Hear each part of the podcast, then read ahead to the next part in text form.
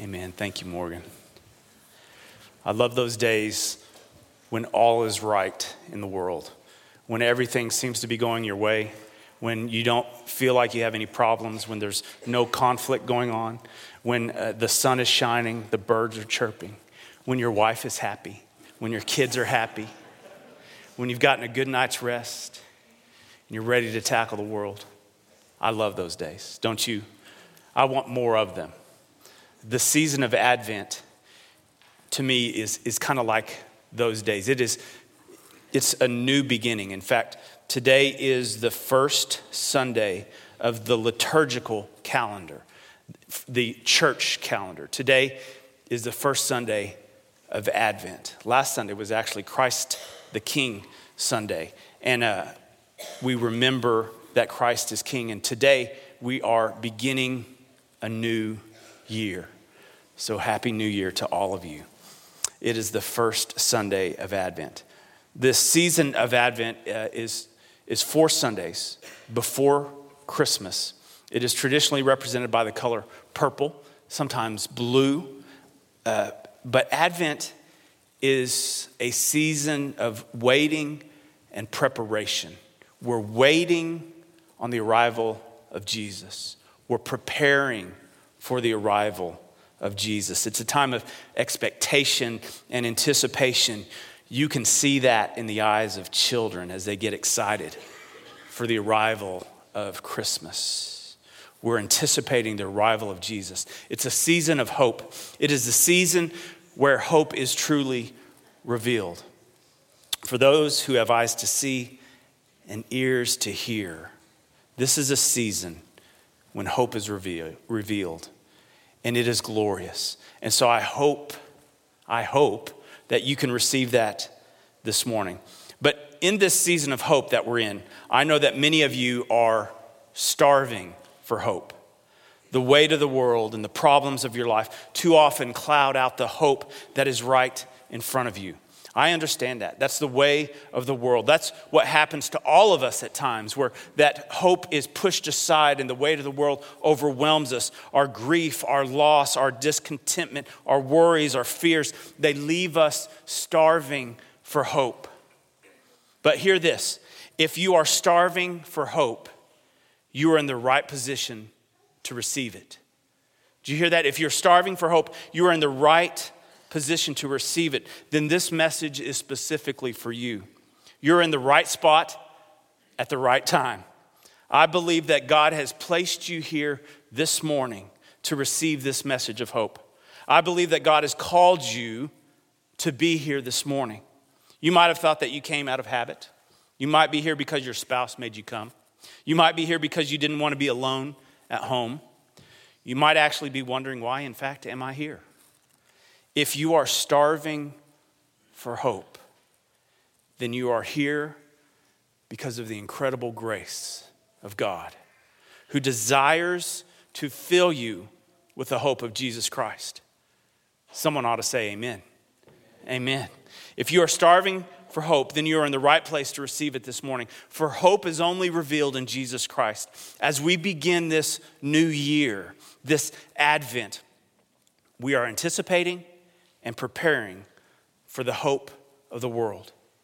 Now, this hope that I'm talking about, it's, it's not that shallow type of hope that uh, we all have. I hope that I have pizza for dinner, or I hope that I get what I want for Christmas, or I hope that I don't have to work too much this weekend. That's not the hope I'm talking about. No, the hope I'm talking about is that deep hope.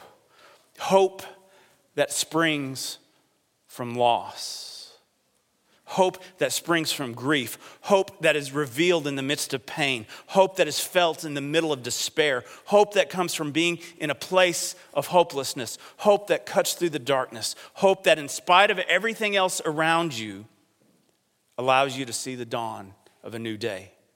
Oh, give me that hope. When I started this sermon, I, I, I talked about those days in which all is going right in the world do we need hope when all is going right? No. We don't need hope when all is going right. When the birds are singing and, and the air is clear and you got a good night's sleep, that's not when we need hope.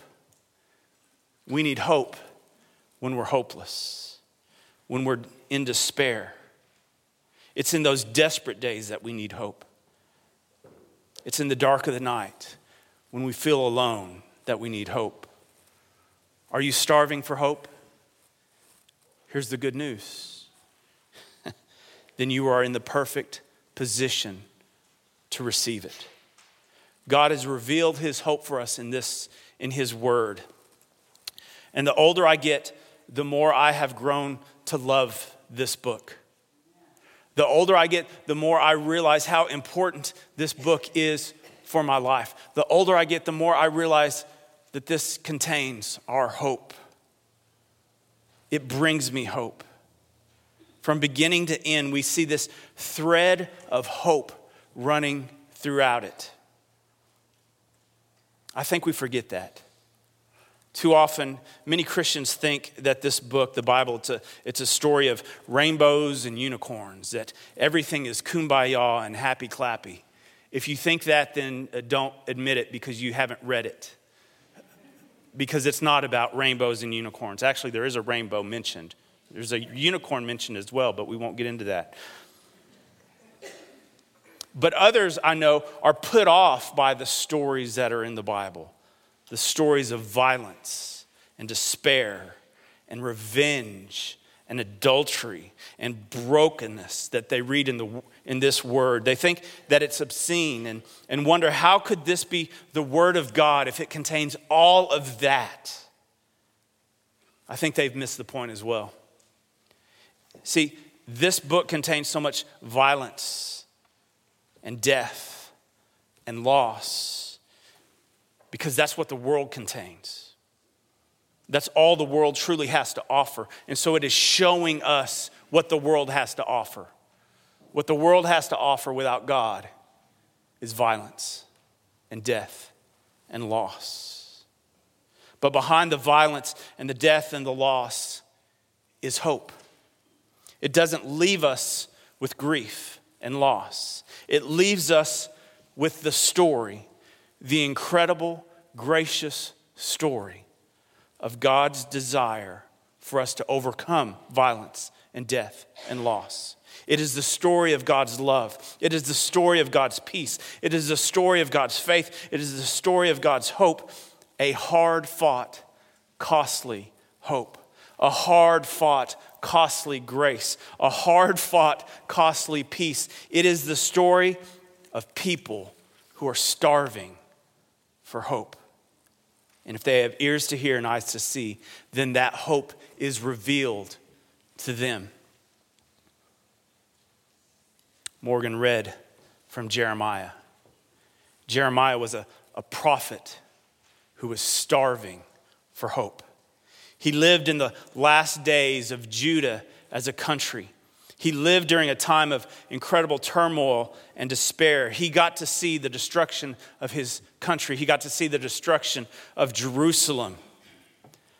And God had called them to a hard task, a task that brought persecution and suffering. He experienced incredible opposition and attacks. He was beaten and often suffered public humiliation. He was constantly battling false prophets who were seeking to lead God's people astray and saying, Oh, all is right in the world. It's all good. It's no problem. He clashed with his own king, and his own king sought to kill him. The leadership would ask for his advice, and then when he would give it, they would ignore it and do something else. After the fall of Jerusalem, he was taken to Egypt against his will. He was a man of suffering. He often wondered why the Lord had allowed him to suffer so much. He complained to God about his struggles with his calling that was placed on his life. He was starving for hope. And in the midst of this existence, Jeremiah receives a word from God. Did you hear that, church? It's hardly believable. It brings incredible joy. Oh, what joy.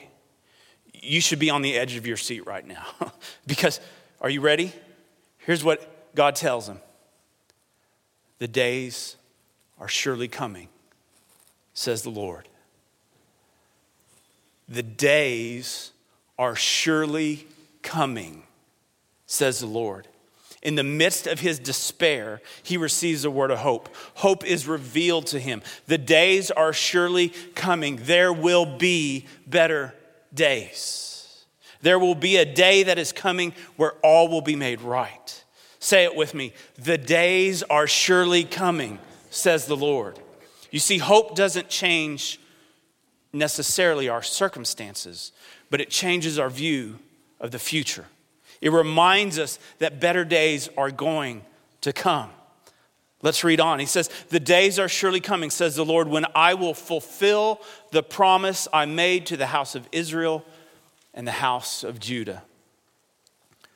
God is reminding Jeremiah of the promises that he has made to his people, the promises that he made back in Genesis and Exodus and Leviticus and Numbers and Deuteronomy and Joshua and Judges and Ruth and 1st and 2nd Samuel. He is reminding him of all of those promises.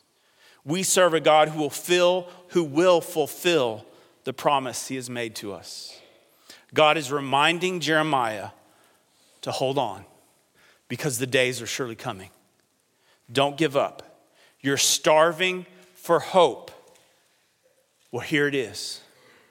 The days are surely coming.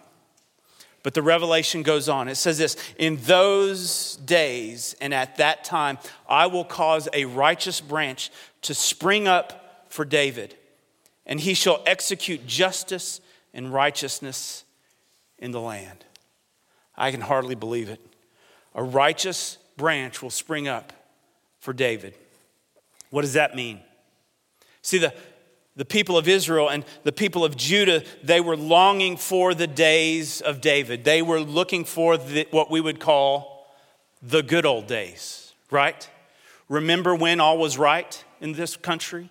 Remember when King David reigned? Remember when we were all prosperous? Remember when none of us were hungry? Remember when David was king and all the other uh, countries were in awe of us. Remember when it was all going well? That's what they were longing for. And God had promised there'll come another king. There'll come another king. Someone to set everything right that was now wrong. But Jeremiah, in his time, the kingdom and the current king was in exile. The kingdom was broken. They longed for a new king, a king like David. But God doesn't stop there in his message of hope. He reveals even more to Jeremiah. He says, In those days, Judah will be saved, and Jerusalem will live in safety. And this is the name by which it will be called The Lord is our righteousness. He will make all things right. Take a deep breath. The Lord is our righteousness. He will make all things right. He has revealed his hope for us.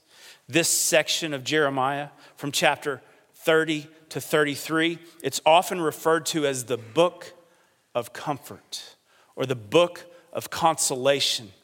If you're starving for hope, this is your hope. This is your comfort. God has not given up on you, He has not forgotten you. Though you walk through the darkest valley, though you walk through the shadow of the valley of death, the days are surely coming.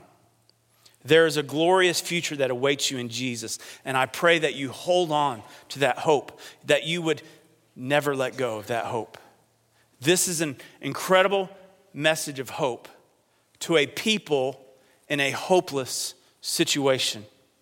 See, we have the advantage of looking back from history looking at this message from the, the backside of history. See, because the prophet Jeremiah, he was looking back to Genesis and Exodus and Leviticus and all the promises that God made, and they hadn't completely been fulfilled. Some of them had been fulfilled, but now they're in exile again. And so he was looking to a future hope. We are on the other side of Jesus, looking back at that promise and looking for a future hope as well.